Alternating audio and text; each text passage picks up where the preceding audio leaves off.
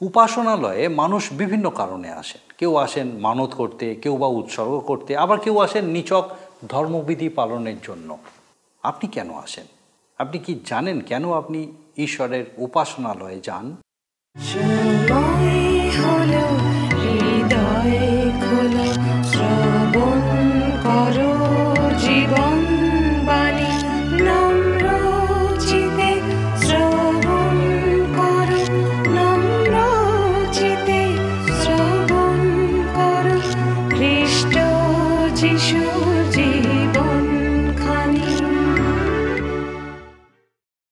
নমস্কার।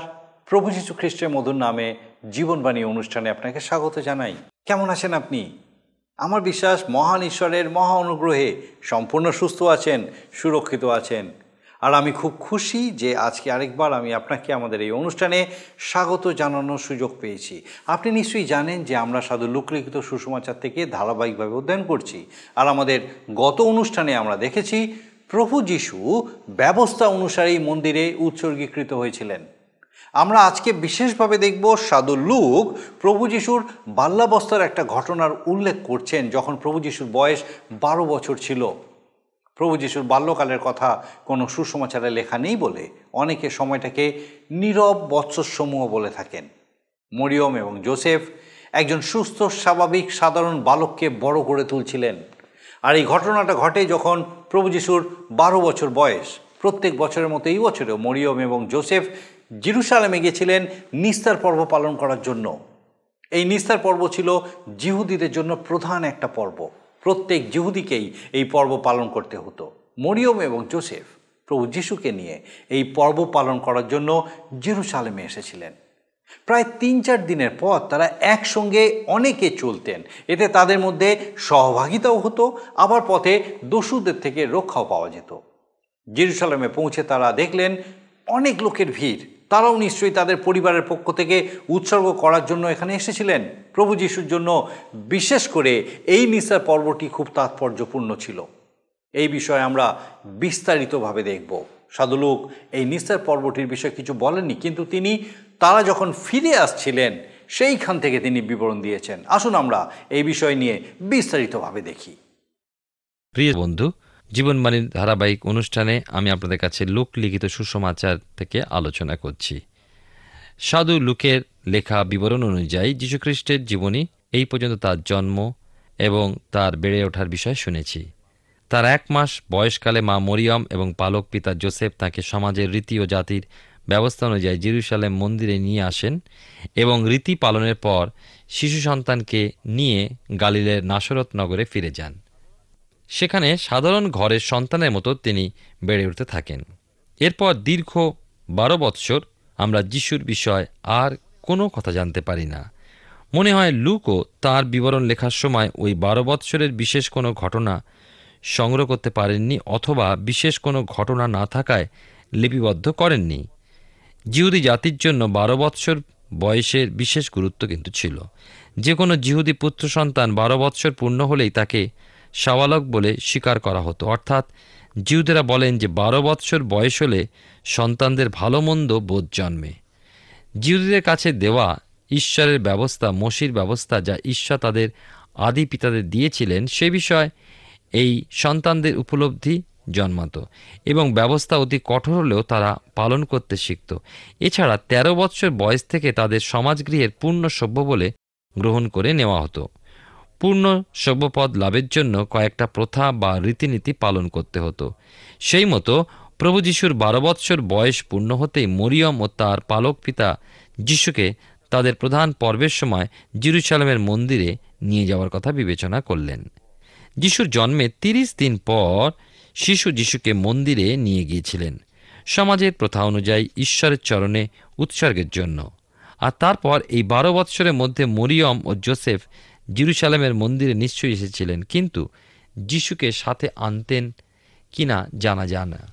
কিন্তু জিহুদীদের প্রধান পর্বের সময় তারা নিশ্চয়ই জিরুসালেমে আসতেন। জিহুদীদের প্রথম মাসের অর্থাৎ নিশান, আমাদের মার্চ, এপ্রিল মাস চোদ্দ পনেরো তারিখে এই পর্ব হতো। এই পর্বকে বলা হতো নিস্তার পর্ব। ইসরায়েল জাতি চারশো তিরিশ বৎসর মিশর দেশে দাসত্ব করত। মিশরীয়রা তাদের উপরে প্রচণ্ড তাড়না, অকথ্য অত্যাচার চালাত। শেষে সদাপ্রভু ঈশ্বর তাঁর সন্তানদের চোখের জল দেখলেন এবং ওই দাসত্বের বন্ধন থেকে নিস্তার করলেন। সেও এক মস্ত ঘটনা। কিন্তু ওই সময় সদাপ্রভু ঈশ্বর ইসরায়েল জাতিকে বলেছিলেন পুরুষ পরম্পরায় তোমরা এই দিন ও এই পর্ব পালন করবে। সেই সময় থেকে নিস্তার পর্ব ইসরায়েল জাতি তথা জিহুদি জাতির প্রধান পর্বরূপে পালন করা হতো।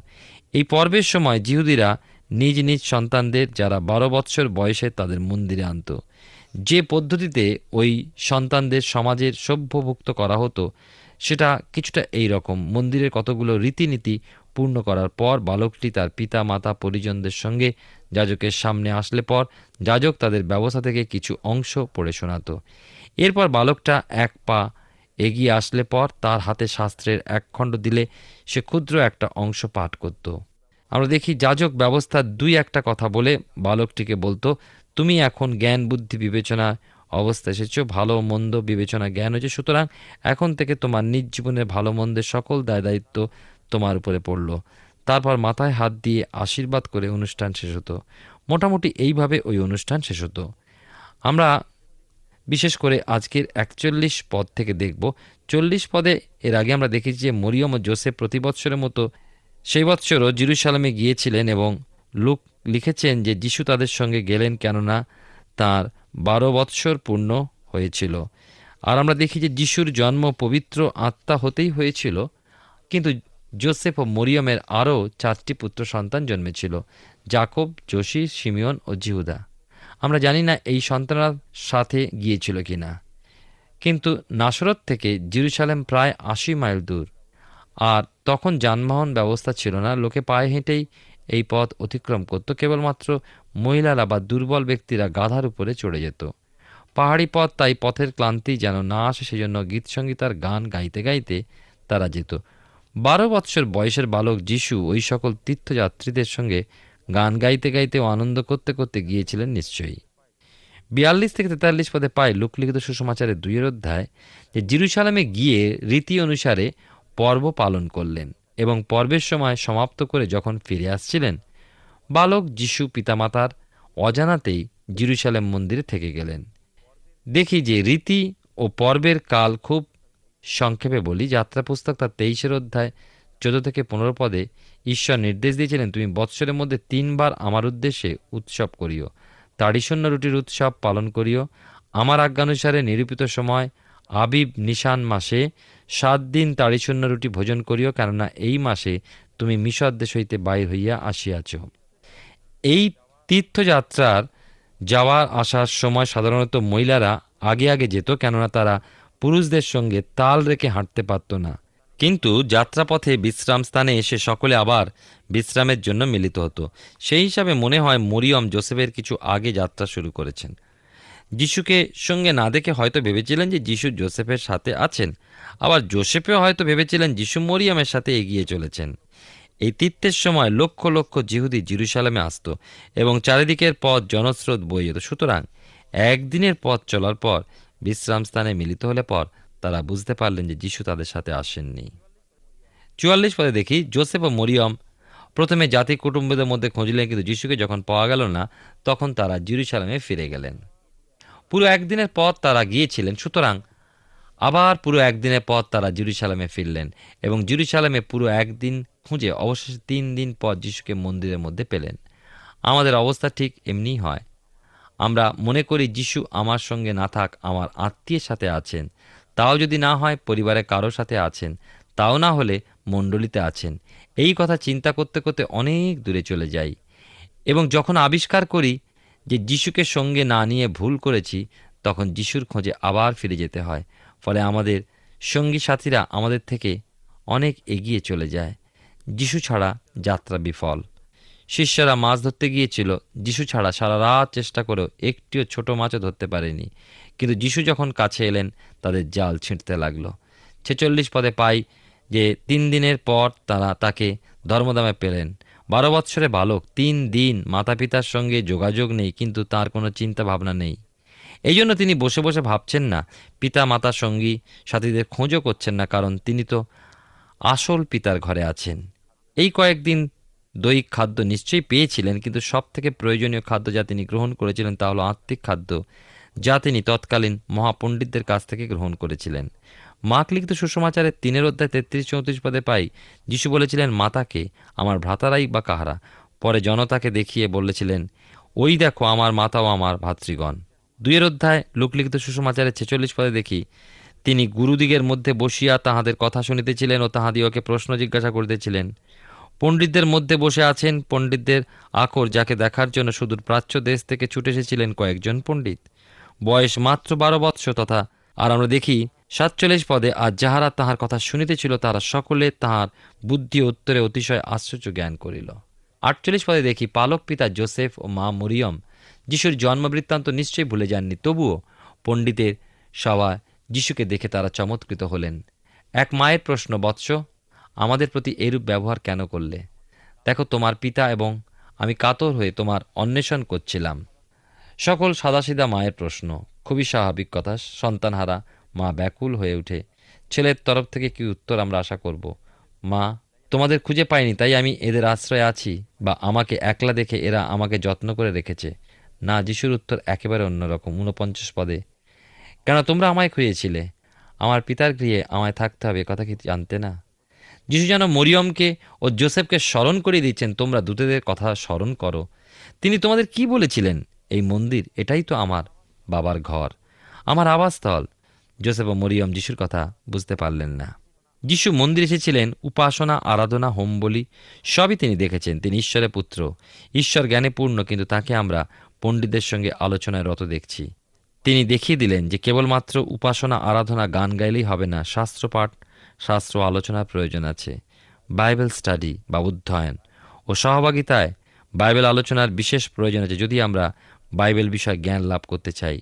যিশুরও প্রশ্ন ছিল, তিনি জিজ্ঞাসা করছিলেন, তাঁরও বলার ছিল, তিনি উত্তর দিচ্ছিলেন, যদি কোনো ব্যক্তি মনে করে যে সে বাইবেল সম্বন্ধে সব কিছুই জানে, তার বাইবেল ধ্যানের প্রয়োজন নেই, বাইবেল অধ্যয়নে বসলে সম্মান ক্ষুণ্ণ হবে, তাহলে একথা ধরে নিতে হবে যে ওই ব্যক্তি যিশুর থেকে বেশি বাইবেল জানে। এই কথাই মনে করছে নতুবা নিজেকে ঈশ্বরপুত্রের সঙ্গে একই স্তরের মানুষ বলে ধরে নিয়েছে। আমরা অনেকেই নিয়মিত বাইবেল পড়ি, কিন্তু কেবলই পড়লেই হবে না। শিখতে হবে, শিখাতে হবে, সহভাগিতায় বসে আলোচনা করতে হবে, তবেই বাইবেল বিষয় জ্ঞান লাভ হবে। যিশুর মহিমা, যিশুর গৌরব, যিশুর পরাক্রম আরও ভালোভাবে আমরা জানতে পারব। একান্ন পদে পাই যে পরে তিনি তাহাদের সঙ্গে নামিয়া নাসরাতে চলিয়া গেলেন ও তাহাদের বশীভূত থাকিলেন। ইফিসে তার ছয়ের অধ্যায় এক পদে লেখা আছে, সন্তানেরা, তোমরা প্রভুতে পিতামাতার আজ্ঞাবহ হও, কেননা তাহা ন্যায্য। জোসেফ মরিয়ম মন্দিরের মাঝে যিশুকে পাওয়ার পর যখনই ডাকলেন, তিনি আর বিলম্ব করলেন না। পিতামাতার সঙ্গে নাসরতে ফিরে গেলেন। ছেলে মেয়েদের কাছে শিক্ষা। আমরা যদি পিতামাতার বাধ্য না হই, তাহলে ঈশ্বরের আজ্ঞার অবমাননা করি। পিতামাতাকে সমাদার করিও। যিশু তার বাধ্যতার মধ্যে দিয়ে এই আজ্ঞা পালন করলেন। যিশু তো ঈশ্বর ছিলেন, দূতেরা তার হুকুম মানে তবুও জগতের পিতামাতার আদেশ তিনি পালন করেছিলেন, নিজেকে সঁপে দিয়েছিলেন। পিতামাতার বশীভূত বাধ্য থাকলেন। আজকাল প্রায় প্রতি বাড়িতে একই কথা, ছেলেমেয়েরা কথা শোনে না। জেরুসালেম মন্দিরে যে সকল ঘটনা ঘটল, মরিয়ম যা দেখলেন, যা শুনলেন, নিজ হৃদয়ে রাখলেন, এসব কথা প্রকাশ করলেন না। দানিয়েল ভাববাদী পুস্তকে সাতের অধ্যায় আঠাশ পদে দেখি, দানিয়েল এক দর্শন লাভের পর সকল কিছু হৃদয় জমা করে রাখলেন। অনেক বিষয় আছে যা সময়ে প্রকাশ হয়। দুয়ের অধ্যায় বাহান্ন পদে দেখি, পরে যিশু জ্ঞানে ও বয়সে এবং ঈশ্বরের ও মানুষের নিকটে অনুগ্রহে বৃদ্ধি পাইতে থাকিলেন। যিশু ছিলেন পবিত্র, যিশু ছিলেন স্বয়ং ঈশ্বর। তার নতুন করে জ্ঞানের প্রয়োজন কি ছিল, কেননা তিনি জ্ঞান ও পরাক্রমের আধার? কিন্তু মানুষের শিক্ষা ও ব্যবস্থা উপেক্ষা না করে পূর্ণ মানুষরূপে বৃদ্ধি পেতে থাকলেন। কেননা মানুষের জন্যই তিনি জগতে এসেছিলেন শৈশবে যথার্থ শিশু হলেন, বাল্যকালে প্রকৃত বালক হলেন এবং যৌবনে সিদ্ধ যুবক হলেন। মানুষের পেশা ঘৃণা করলেন না, ছুতরের কাজ করলেন। লোকে ঠাট্টা করে বলেছিল, এ কি সেই ছুতরের ছেলে নয়? আমরা আমাদের মান সম্মান, মর্যাদা নিয়ে ব্যস্ত, কিন্তু প্রভু যীশু নিজের জীবন দিয়ে শিখিয়ে দিলেন বাধ্যতা, বশ্যতা, নম্রতা, শ্রমশীলতা। আমরা কি আমাদের লজ্জা মানব সংকীর্ণতা, অলসতা, লোকভীতি ইত্যাদি ছাড়ব। সাধু লোক তার বিবরণে আবার যেখানে শুরু করলেন, সেটা আঠারো বৎসর পরের ঘটনা। এবারে কিন্তু সাধু লুক জোহন বাপ্তাজকের বিষয়ের অবতারণা করলেন। জোহন বাপ্তাজকের জন্মবৃত্তান্ত আমরা এর আগে শুনেছি। তার পিতার নাম ছিল সখরি এবং মায়ের নাম ইলিসাবেত মনে আছে তো? সাধু লুক জোহন বাপ্তাজককে পুনঃপ্রকাশ দ্বারা পরের বিবরণ শুরু করে ছয়টা বিভিন্ন প্রকার ঐতিহাসিক সন, তারিখ ও কালের পরিচয় দিয়ে তার লিখিত বিবরণটিকে জোরদার করলেন। সাধু লুক তার সুসমাচার গ্রিক সম্প্রদায়ের জন্য লিখেছিলেন। আর ওই সময় গ্রিক জাতি শিক্ষায় ও সভ্যতায় জগতের অন্যান্য জাতির অন্যতম। এই জন্য সাধু লুক যীশুখ্রিস্ট বিষয়ে সুসমাচার এমনভাবে রাখতে চাইলেন যেন ওই সুসমাচার নিচক গল্প কথা বলে কেউ উড়িয়ে না দেয়। আজকের আমরা এখন শুরু করব তিনের অধ্যায় থেকে। তিনের অধ্যায়, এক পদে যখন আসি, তখন দেখি যে লুক শুরু করলেন তিবরীয় কৈশোর রাজত্বের পঞ্চদশ বৎসরে। রোমীয় সম্রাটদের কৈশোর বলা হতো। সুতরাং তিবরিয়া কৈশোর অর্থে সম্রাট তিবরিয়া। রোম সম্রাট অগাস্তাসের পরে তিবরীয় রোমের দ্বিতীয় সম্রাট হয়েছিলেন। অগাস্তাসের সময় তিবেরীয়কে আগাস্তাস তাঁর সহকর্মী রূপে। এ প্রায় এগারো বা বারো খ্রিস্টাব্দের কথা। কিন্তু চোদ্দ খ্রিস্টাব্দে উনিশে অগাস্ট, আগস্ত কৈশোরের মৃত্যু হলে পর তিবরীয়ই পুরোপুরি সম্রাট হলেন। সুতরাং লুকের বিবরণ, জোহন বিষয় শুরু হচ্ছে আঠাশ উনত্রিশ খ্রিস্টাব্দের ঘটনা দিয়ে। ইউরোপে ও মধ্যপ্রাচ্যে রোমীয় শাসন তখন চালু রয়েছে। এরপরে সাধু লুক যে তিনটে তারিখ উল্লেখ করেছেন সেগুলো প্যালেস্টাইনের রাজনৈতিক অবস্থার বিষয়। ইংরাজিতে দুটো শব্দ ব্যবহার করা হয়েছে। আর বাংলায় সেখানে টিট্রাক শব্দের স্থানে রাজা ও গভর্নর শব্দের স্থানে অধ্যক্ষ শব্দ ব্যবহার করা হয়েছে। ওই সময় রোমীয় শাসকরা রাজ্য সুষ্ঠুভাবে পরিচালনার জন্য বড় বড় রাজ্যগুলোকে চার ভাগে ভাগ করে এক এক ভাগে এক একজন রাজা নিযুক্ত করতেন। সম্রাটের যিনি প্রতিনিধিত্ব করতেন তাকে অধ্যক্ষ বলা হতো। প্রভু যিশুর জন্মের সময় প্যালেস্টাইনের রাজ্যে মহান হেরোদ রাজত্ব করতেন। খ্রিস্টপূর্ব চার সালে মহান হেরোদের মৃত্যু হলে পর তাঁর তিন পুত্র ওই রাজ্য ভাগ করে নেন। এ ব্যবস্থা মহান হেরোদ জীবিতকালেই করে গিয়েছিলেন। হেরোদ অ্যান্টিপাস, গালিল এবং পেরিয়ার রাজা হন। খ্রিস্টপূর্ব চার সন থেকে উনচল্লিশ খ্রিস্টাব্দ পর্যন্ত ইনি রাজত্ব করেন। হেরোদ আন্টিপাসের রাজত্বকালে যিশু গালিলে বাস করেন। দুই হচ্ছে হেরোদ ফিলিপ। জিতুরিয়া ও ত্রাখনিতিয়ার রাজা ছিলেন। ইনি খ্রিস্টপূর্ব চার সাল থেকে ছত্রিশ খ্রিস্টাব্দে রাজত্ব করেন কৈশরিয়া ফিলিপি নগরের প্রতিষ্ঠাতা। আর তৃতীয় হল মহান হেরোদের পুত্র আর্খেলাস রাজ্যের ও কামব্রিয়া ইদম রাজ্যের রাজা নিযুক্ত হয়েছিলেন। কিন্তু শাসক হিসাবে বড়ই মন্দ ছিলেন, যার জন্য জিহুদি প্রধানরা রোম সম্রাটের কাছে আর্খেলাসের নামে নালিশ করলেন এবং ছয় খ্রিস্টাব্দে নিজেরা শাসক ব্যবস্থা করলেন। পরে ছাব্বিশ খ্রিস্টাব্দে আমরা দেখি সম্রাটের নির্দেশে পিলাত জিহুদিয়ার অধ্যক্ষ নিযুক্ত হলেন এবং ছত্রিশ খ্রিস্টাব্দ পর্যন্ত শাসক থাকলেন। চতুর্থ আরও একটা নাম আমরা পাচ্ছি, বিশেষ করে লুসানীয়। ইনি আবিলিনীর রাজা ছিলেন, আর এই লুসাই রাজার বিষয় আরও কিছু উল্লেখ করা নেই। লুককে যে সময়ের বিষয় উল্লেখ করেছেন, ওই সময় রাজা ও রাজ্যের বিষয় উল্লেখ করে তার বিবরণীর সত্যতা দেখাবার চেষ্টা করেছেন। চার, কেবল রাজনৈতিক অবস্থার বিষয় নয়, কিন্তু প্যালেস্টাইনের ধর্মীয় পরিবেশের বিষয়েও উল্লেখ করেছেন। হানুন ও কায়ফা তখন মহাযাজক। খ্রিস্টপূর্ব, আমরা দেখি সাঁত্রিশ সাল থেকে ছাব্বিশ খ্রিস্টাব্দ পর্যন্ত কম করে আঠাশ জন মহাযাজক হয়েছিলেন, কিন্তু ওই সময় একসঙ্গে দুজন মহাযাজক নাম, লোক উল্লেখ করলেন। সুতরাং এটাও একটা লক্ষণীয় বিষয়। তখন মহাযাজকেরা কেবল ধর্মীয় প্রধান হতেন না, কিন্তু সামাজিক বিচার ব্যবস্থা দেখতেন। কায়েফা ছিলেন হাননের জামাতা। কায়েফা মহাযাজক হলেও হানন তাকে পরিচালনা করতেন। তিনের ওদের দুই পদে পাই জগতের পরিস্থিতির কথা উল্লেখ করার পর লুক লিখলেন, ঈশ্বরের বাণী প্রান্তরে সকরীয় পুত্র জোহনের নিকট উপস্থিত হইল। এই কথার মধ্যে দিয়ে সাধু লুক জোহনকে ভাববাদীর সম্মান দিতে চাইলেন। জোহন প্রান্তরে বাস করতেন। সাধু মার্ক জোহনের বিষয়ে লিখেছেন যে, তিনি খুব সাধারণ জীবনযাপন করতেন, উটের লোমের কাপড় পরতেন। অর্থাৎ মোটা কাপড় বা সাধারণত গরিব রাখালেরা পরতো সেরকম। কোমরে চামড়ার বেল্ট আর খাবার কি? খাবার ছিল পঙ্গপাল, অর্থাৎ মরুভূমির ফড়িং ও বনমধু। এমন একজন অতি সাধারণ মানুষকে ঈশ্বর তাঁর জন্মের আগেই মনোনীত করেছিলেন বিরাট দায়িত্বভার দেবার জন্য। জোহনের ক্ষেত্রেও আমরা তাঁর শৈশব, বাল্যকাল বিষয়ে কিছুই খোঁজ পাই না। জোহনের দায়িত্বপূর্ণ কাজ শুরু হলো যখন তার বয়স অনুমান তিরিশ একত্রিশ বৎসর হবে। সময়পূর্ণ যখন হলো, ঈশ্বর তাকে প্রেরণা দিলেন, আত্মার পরিচালনা দিলেন, শক্তি ও সাহস দিলেন, যেন তিনি স্বর্গের সত্য চেতনা বাক্য প্রচার করতে পারেন। সাধু জোহন কথা আমরা বলছি না, কিন্তু আমরা জোহন বাপ্তাজের কথা বলছি, যিনি জর্দন উপত্যকায় প্রচার করে বেড়াতে লাগলেন। বহু বৎসর পূর্বে আরেকজন মহান ভাববাদীকে এই উপত্যকায় দেখা গিয়েছে, তার নাম হলো এলিও ভাববাদী। এই এলিও তার শিষ্য ইলিশায়ের সাথে জর্দন পার হয়ে এই অঞ্চল আসার পর হঠাৎ অদৃশ্য হয়ে গেছিলেন। আমরা দেখি, লুক লিখিত সুসমাচারের তিন অধ্যায় তিন পদে দেখি, জোহন প্রচার শুরু করলেন। সাধু মার্ক তার বিবরণীতে জোহনের প্রচার বিষয়ে বলেছেন, তিনি বললেন, মন ফিরাও কেন স্বর্গরাজ্য সন্নিকট হইল। সাধু লুক তার বিবরণীতে লিখেছেন, তিনি জর্দনের নিকটবর্তী সমস্ত দেশে আসিয়া পাপ মোচনের জন্য মনোপরিবর্তনে বাপতিস্ম প্রচার করতে লাগিলেন। জর্দন নাম শুনলেন, এই জর্দন একটা নদী, প্যালেস্টাইনের উত্তরাংশে হরমোন পর্বত। এই পর্বতের বুকে অনেকগুলো স্রোত নেমে আসছে। সমুদ্র পৃষ্ঠ থেকে প্রায় সতেরোশো ফুট উপরে। আর ওই সমস্ত স্রোত এসে মেরম হ্রদে পড়ছে। স্রোতগুলোর মধ্যে কোনটা যে প্রধান সে বিষয়ে বিভিন্ন মত আছে, সে যাই হোক মেরম হ্রদ থেকে জর্দন নদী দক্ষিণে নেমে আসছে এবং কিছু দূর আসার পর গারিল সাগর বা গিনেশরত হ্রদে প্রবেশ করছে। এরপর ক্রমশ দক্ষিণ দিকে বয়ে আসলে গালিল সাগর সমুদ্রপৃষ্ঠ থেকে প্রায় সাতশো ফুট নিচে।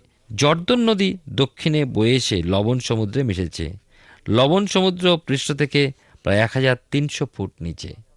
জর্দনে সদা সর্বদা স্রোত বয়ে চলেছে, তবে পাহাড়ি নদী সুতরাং নাব্য নয়। পুরাকাল থেকেই এই নদী ওই অঞ্চলে গর্বের বিষয়। অনেকে এই নদীকে পবিত্র নদী বলে। আমরা এই বিষয়ে কিন্তু ভুল করব না। নদীর জল সাধারণত জল। একজন মানুষকে পাপ থেকে পরিত্রাণ দিতে পারে না বা সূচি করতে পারে না। সাধু জোহনের প্রচার সম্বন্ধে বলতে গিয়ে লোক লিখেছেন, জোহন পাপ মোচনের জন্য মনে পরিবর্তনের বাপ্তিস্ম প্রচার করতে লাগিলেন। মনোপরিবর্তন বলতে বোঝায় যে মন ছিল তার পরিবর্তে নতুন মন গ্রহণ। নতুন নিয়ম অনুযায়ী পাপ সংক্রান্ত বিষয়ে মন পাল্টানো অর্থাৎ মনোপরিবর্তনের সঙ্গে ঈশ্বর এবং পরিবর্তনকারী জড়িত। আবার মনোপরিবর্তনের সঙ্গে অনুতাপও জড়িত। অনুতাপ বিনা মনোপরিবর্তন হয় না। বিশেষ করে খ্রিস্টানের ক্ষেত্রে এই বিষয়ে বলেছে সাধু পৌল দ্বিতীয় করিন্থ তার সাতের অধ্যায় আট থেকে এগারো পদে। পাপ বিষয়ে মনোদুঃখ, অনুতাপ ও মনোপরিবর্তন কিন্তু সম্পূর্ণ নয়।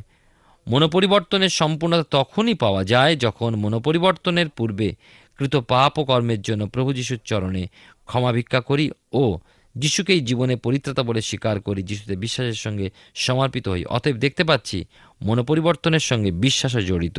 ইব্রুতার এগারো উনচল্লিশ পদে সেই কথাই বলা হয়েছে। প্রিয় ভাই ও বোন, বিশ্বাসের মধ্যে দিয়ে আমরা কি কি পাই? এক, আনুগত্য, বিশ্বাসতা, আস্থাপূর্ণ, প্রত্যাশা। রোমিও তার চারের অধ্যায় পাঁচ থেকে এবং তেইশ থেকে পঁচিশ পদ আমরা এই বিষয় পাই। দ্বিতীয়, বিশ্বাসের মধ্যে আমরা আত্মবিশ্বাস পাই। প্রথম জন তার পাঁচের অধ্যায়, চোদ্দ থেকে পনেরো পদে। আর তৃতীয় হল, বিশ্বাসের মধ্যে আমরা প্রতিশ্রুতি পাই। স্বর্গরাজ্যে প্রজা হওয়ার জন্য মনোপরিবর্তন প্রথম ধাপ। সাধু জোহন প্রচার করলেন, মন ফিরাও, কেননা স্বর্গরাজ্য সন্নিকট। আমরা সাধু লোকলিখিত সুসমাচার থেকে ধারাবাহিকভাবে অধ্যয়ন করছি। আর আমার বিশ্বাস, মহান ঈশ্বর তার জীবন্ত বাক্য দ্বারা বিশেষভাবে আজকে আপনার সঙ্গে কথা বলেছেন। একটা বিষয় কি আপনি লক্ষ্য করেছেন? প্রভু যিশু ঈশ্বরের পুত্র, সব রকমভাবে তার জাগতিক পিতামাতার বাধ্য হয়েছিলেন, তাদের কথা মতো চলেছিলেন, এমনকি সম্পূর্ণ মানুষ রূপে বেড়ে উঠছিলেন।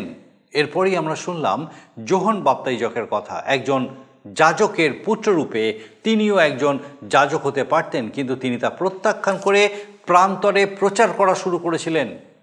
তিনি একজন ভাববাদী হয়ে উঠেছিলেন। তার সঙ্গে আর একজন খুবই পরিচিত ভাববাদী যিশাইয় ভাববাদীর মিল আমরা খুঁজে পাই। তিনি প্রভু যিশুর জন্য পথ প্রস্তুত করছিলেন।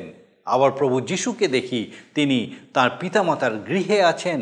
শাস্ত্র আলোচনায় রত আছেন আর মন্দিরে উপস্থিত ধর্মগুরুরা তার কথা শুনে চলছেন। এই সঙ্গে বলে রাখি, আমরা আমাদের আগামী অনুষ্ঠানে দেখব মন পরিবর্তনের জন্য আহ্বান। আসুন আমরা আজকে আমাদের অনুষ্ঠান শেষ করার আগে প্রার্থনায় যাব, আর এই সময় আমি চাইব যে আপনি আমাদের সঙ্গে প্রার্থনায় যোগ দিন। আসুন প্রার্থনা করি। মঙ্গলময় স্বর্গীয় পিতা, প্রভু তোমার ধন্যবাদ, স্তুতি করি, তোমার গৌরব করি, যার একটি বার তোমার পবিত্র বাক্যের সান্নিধ্যে আসার সুন্দর সুযোগ আমাদেরকে দিয়েছ।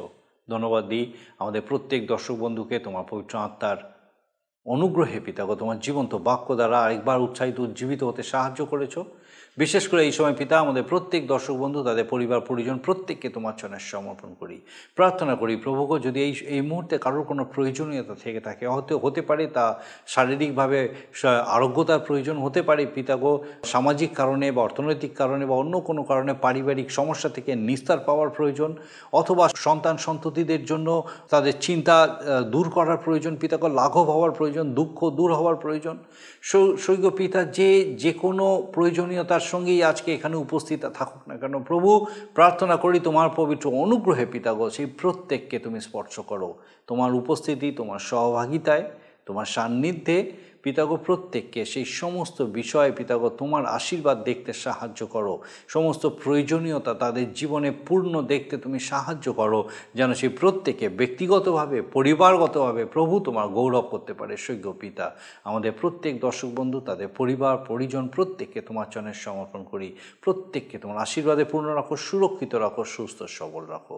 তোমার যিশু নামে ভিক্ষা দয়া করে শ্রবণ গ্রহণ করো। আমেন। মহান ঈশ্বর তার মহা অনুগ্রহে আমাদেরকে সুযোগ দেন যেন আমরা তার জীবন্ত বাক্য থেকে শিখি, জানি। তিনি যেভাবে আমাদের সঙ্গে কথা বলতে চান, আমরা যেন তা শুনতে সমর্থ হই। আর আমার বিশ্বাস, আগামী দিনও ঠিক এইভাবেই আপনি আমাদের সঙ্গে আমাদের এই জীবনবাণী অনুষ্ঠানে অবশ্যই উপস্থিত থাকবেন যখন ঈশ্বরের রব এইভাবেই আমরা আমাদের জীবনের জন্য শুনতে থাকব। ঈশ্বর, আপনার মঙ্গল করুন। সততা, বিশ্বাস, প্রেম তিনটি নদীর নাম। মোদের জীবনে জীবনে বয়ে চলে অবিরাম। সততা, বিশ্বাস, প্রেম তিনটি নদীর নাম। মোদের জীবনে জীবনে বয়ে চলে অবিরাম। সততা, বিশ্বাস, প্রেম তিনটি নদীর নাম।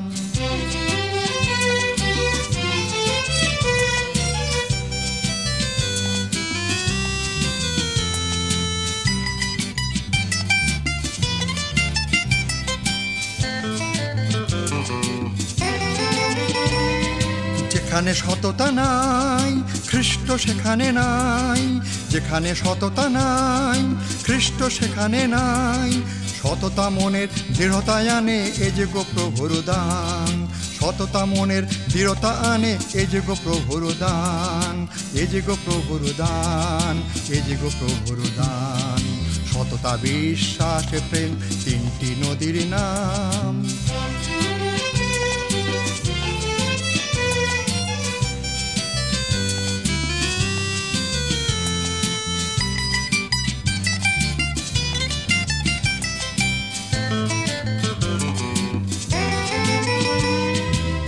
বিশ্বাসে অবিচল, সে তো মনে পায় বল। যে বিশ্বাসে অবিচল, সে তো মনে পায় বল। অবিশ্বাসী প্রভুকে দেয় দুঃখ, অভিমান। অবিশ্বাসী প্রভুকে দেয় দুঃখ, অভিমান। দুঃখ অভিমান। দুঃখ, অভিমান। সততা, বিশ্বাসে, প্রেম তিনটি নদীর নাম।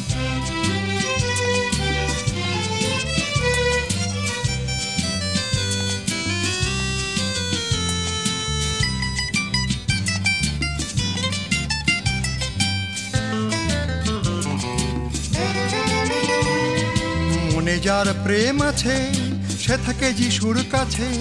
মনে যার প্রেম আছে, সে থাকে যিশুর কাছে। তিনটি নদীর প্রিয় বন্ধু, আশা করি জীবনবাণী অনুষ্ঠানটি আপনার ভালো লেগেছে। আর যদি ভালো লেগে থাকে, তাহলে অবশ্যই আমাদের একটি মিসড কল দিন। আপনার দেওয়া মিসড কলটি আমাদের কাছে অতি মূল্যবান। আমরা আনন্দের সাথে জানাই, প্রতিটা মিসড কল দাতাদের মধ্যে থেকে সপ্তাহের শেষে বিশেষ দর্শক বন্ধুকে বেছে নেওয়া হবে এবং সেই দর্শক বন্ধুকে পুরস্কৃত করা হবে ও সপ্তাহের শেষে তার ছবি ও নাম আমাদের অনুষ্ঠানে প্রকাশ করা হবে। গত সপ্তাহের বিজয়ী দর্শক বন্ধুরা হলেন দক্ষিণ চব্বিশ পরগনা থেকে কল্পনা বর ও স্বপন বর। আমাদের মিসড কল দেবার নম্বরটি হল zero four four four nine zero eight one two nine zero আপনি প্রার্থনা ও আরও অধিক জানতে আগ্রহী হলে আমাদের সঙ্গে অবশ্যই ফোনের মাধ্যমে যোগাযোগ করতে পারেন। আমাদের mobile number nine four three three four nine seven two three five এবং আরেকটি হল nine four three three eight zero three seven double five আর আমাদের ঠিকানা টিভি স্ক্রিনে আপনারা দেখে নিন। ধন্যবাদ। ভালো থাকুন সুস্থ থাকুন।